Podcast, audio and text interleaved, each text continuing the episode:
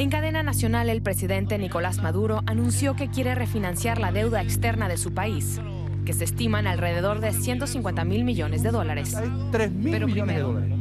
Venezuela le debe a los bonistas 3 mil millones de dólares y cuidado que haya. Que bueno, la situación es esta.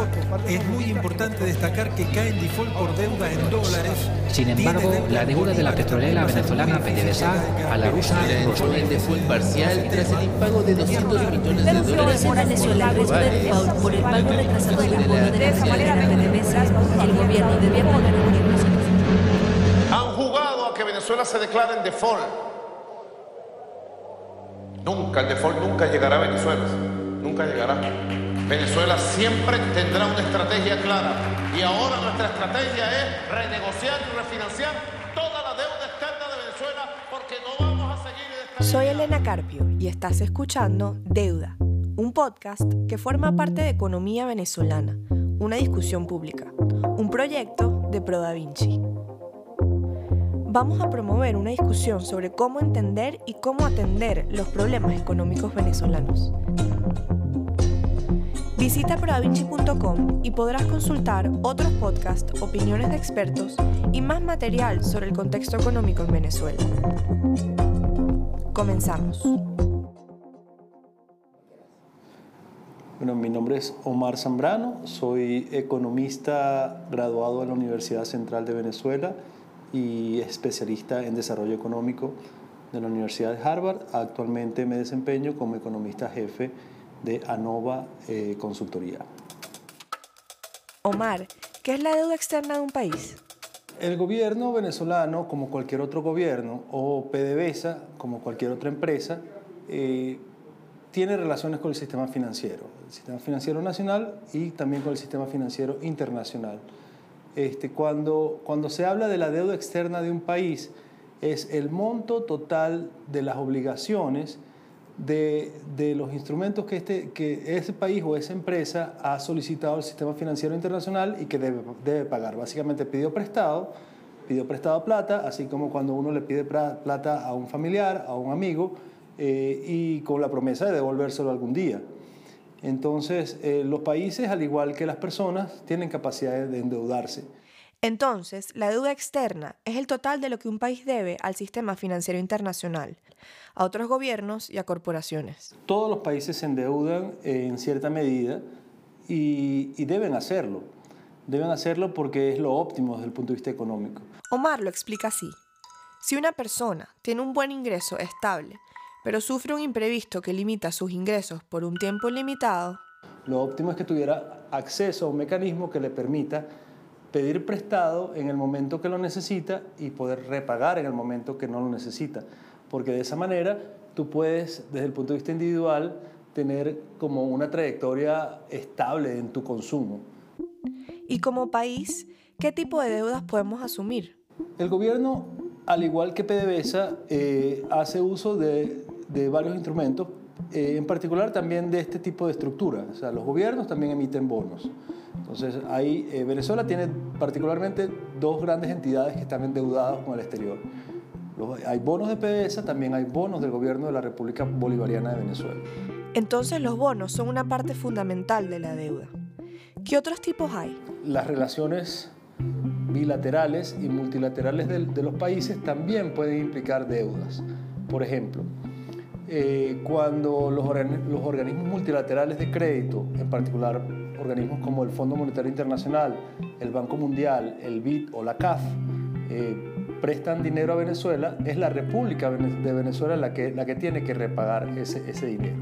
Eh, también hay relaciones de tipo bilateral, por ejemplo, las relaciones que tiene Venezuela con China o con Rusia, que tienen estructuras particularmente complicadas, ¿no? Hay deudas comerciales, eh, es decir, por ejemplo, todo lo que PDVSA le debe a las contratistas internacionales, sea todas las contratistas de gas y petróleo, de exploración y producción, los que hacen los pozos petroleros, los que hacen las gabarras en el lago de Maracaibo, los que hacen las perforaciones de, de pozos petroleros. Estas son grandes compañías transnacionales que prestan servicios a PDVSA y que cobran en dólares. Entonces, deudas con otros gobiernos, con instituciones internacionales y deudas comerciales por servicios prestados. pero no son las únicas. Hay otro tipo de deudas que la República tiene que son derivados de los procesos de expropiación que el gobierno hizo eh, en los años 2000. Entonces, Venezuela expropió CanTV, expropió eh, el Banco de Venezuela, Cemex, este, eh, Cristalex, todo esto, y, no hubo una, una, digamos, una compensación monetaria a cambio de las, de, expropiaciones, y Venezuela debe una cantidad de dinero por esto. Encima hay una, una, cantidad de empresas que han demandado a la República frente a los tribunales internacionales y, que, y los, y, los tribunales internacionales han fallado a, favor de esas empresas. Entonces Venezuela también debe un montón de plata a cuenta de eh, estos juicios que la República ha perdido a causa de esas expropiaciones que, que no pagó. Pero esas deudas parecen enormes. ¿Hasta dónde te puedes endeudar? No hay un nivel... Eh, normativo o no hay un, no hay un nivel específico en el cual uno diga, este, por encima de este nivel eh, la deuda empieza a ser mala, pero la prudencia indica que países del tamaño y de, y de, la, y de la estructura económica de Venezuela eh, mm, no, no, no, tienen en ningún caso este, deudas por encima del 60, 60 puntos del Producto Interno Bruto, 60 puntos del PIB, 60% del PIB. Pero cada país tiene estructuras económicas distintas. Hay países que, que, que acumulan muchísima deuda y que, y, que, y que pese a eso no tienen ningún problema desde el punto de vista de la sostenibilidad de su propia actividad fiscal. Bueno, porque son economías eh, extremadamente grandes, ricas y poderosas que son capaces de soportar una carga fiscal enorme este, y siempre, además, siempre tienen posibilidad de refinanciar su deuda. Es decir, ahora el problema lo tenemos los países como nosotros. Son países pequeños, países este, con serios problemas de, de, manejo macroeconómico y fiscal, con muchísimos problemas. Al momento de grabarse este podcast, a finales de enero de 2019, tanto la República de Venezuela como PDVSA, la empresa petrolera estatal, han dejado de pagar 8 mil millones de dólares en bonos de deuda. En otras palabras, Venezuela está en default. Y regresa el economista Omar Zambrano. El default es cuando un país este, o una empresa o una persona este, declara que no, no está en capacidad de repagar la deuda, es decir, deja de cumplir sus obligaciones. ¿Cuál puede ser un buen paralelismo para entender el default? Yo creo que el mejor paralelismo es tu tarjeta de crédito, si tuvieras una tarjeta de crédito. En el caso de Venezuela, es como que tenía una tarjeta de crédito y le aumentaron el límite y él pidió 700 aumentos de límite adicionales y los bancos, como dijeron, bueno, este, este es una persona que tiene petróleo y es millonario, le aprobaron los aumentos de límite y Venezuela se gastó todo el aumento de límite con el infortunio de que al final eh, los ingresos de Venezuela se vinieron al piso porque cayeron los precios del petróleo y porque, y porque la producción colapsó de petróleo. Entonces, Venezuela dijo, ya yo no te puedo pagar. Entendido el concepto, ¿cuáles son las consecuencias de que un país entre en default? Mientras tú no resuelvas el problema de la deuda externa, no, no vas a tener acceso a, a nuevos empréstitos y nuevo financiamiento internacional, ni de parte del sistema financiero internacional, ni de parte de los multilaterales, ni de parte de, ni algunos otros bilaterales. ¿no? Entonces eso es como una espada de Damocles que está pendiendo sobre nosotros. Una espada de Damocles es una espada que pende sobre la cabeza a punto de caerse en cualquier momento. Se utiliza para referirse a un peligro inminente. Ahora, ¿cómo llegó Venezuela a esta situación? ¿Por qué el gobierno actual no puede pagar la deuda? Durante esos cinco años del gobierno Hugo Chávez, los precios del barril de petróleo subieron de 22,65 a 120,93 dólares. Se calcula que entre 2004 y 2009 entraron a Venezuela 385.734 millones de dólares por exportaciones. Es el periodo de mayor bonanza petrolera en la historia del país. Muchos países ahorraron durante este tiempo. Cuando uno observa las variables macroeconómicas de Latinoamérica, el, el periodo de boom de Venezuela fue también el periodo de boom para otras economías latinoamericanas, porque fue un boom que no solamente fue de petróleo, sino de otros commodities, particularmente metales, pero también alimentos Entonces, Argentina vivió un boom, Chile vivió un boom porque tiene cobre, Perú tiene, vivió un boom porque tiene plata y tiene oro y tiene cobre, eh, Colombia vivió un boom porque también tiene petróleo. Este, digamos, y, y, cuando uno ve lo que pasó con la deuda de estos países es que ellos aprovecharon ese periodo de bonanza para más bien disminuir sus deudas externas. Sin embargo, en la Venezuela gobernada por Hugo Chávez sucedió todo lo contrario. Se endeudaron aún más. A su gobierno le hacía falta más recursos y comenzó un frenético endeudamiento que multiplicó por cinco la deuda en bonos en dólares.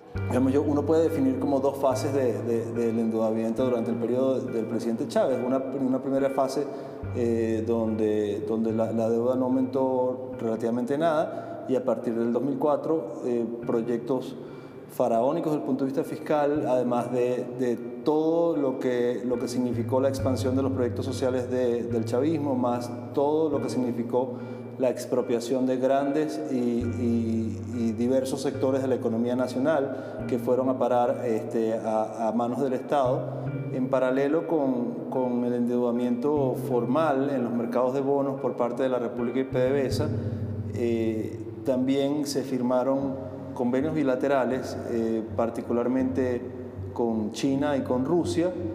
No se sabe exactamente el monto de, todo lo que ha prestado China a Venezuela, pero algunos cálculos dicen que han sido más de 60 mil millones de dólares eh, de fondos chinos que han alimentado eh, estos proyectos en Venezuela y que se llaman no convencionales porque no tenían unas estructuras financieras muy tradicionales, sino que eran, era dinero fresco a cambio de pago de petróleo.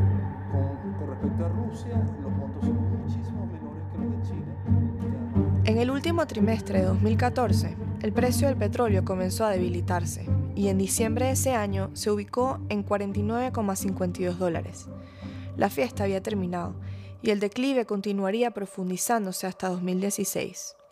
El país ingresaba a un nuevo episodio de crisis de deuda. No había ahorros y ante la ausencia de un plan económico creíble para atender la crisis, el mercado financiero internacional cerró la válvula de crédito.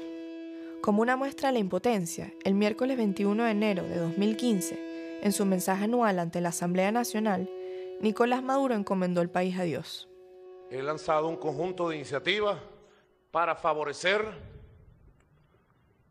la sustitución de importaciones y la optimización en el uso de las divisas. Son menos divisas. De 96 dólares el barril a 40. Pero nunca nos faltará Dios. Dios proveerá. Y conseguiremos y hemos conseguido recursos para mantener el ritmo del país.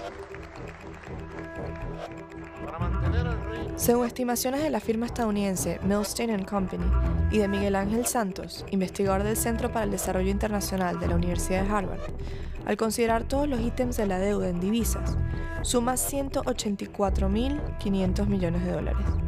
Una magnitud descomunal que representa cinco veces las exportaciones del país, estimando datos para ese año. Esta es la relación más elevada en el mundo, seguida de Sudán, donde es cuatro veces, y Etiopía, donde se ubica en tres veces.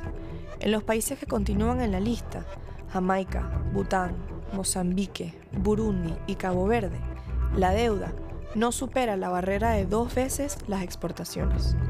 Si se coloca el foco en los bonos, la situación es crítica.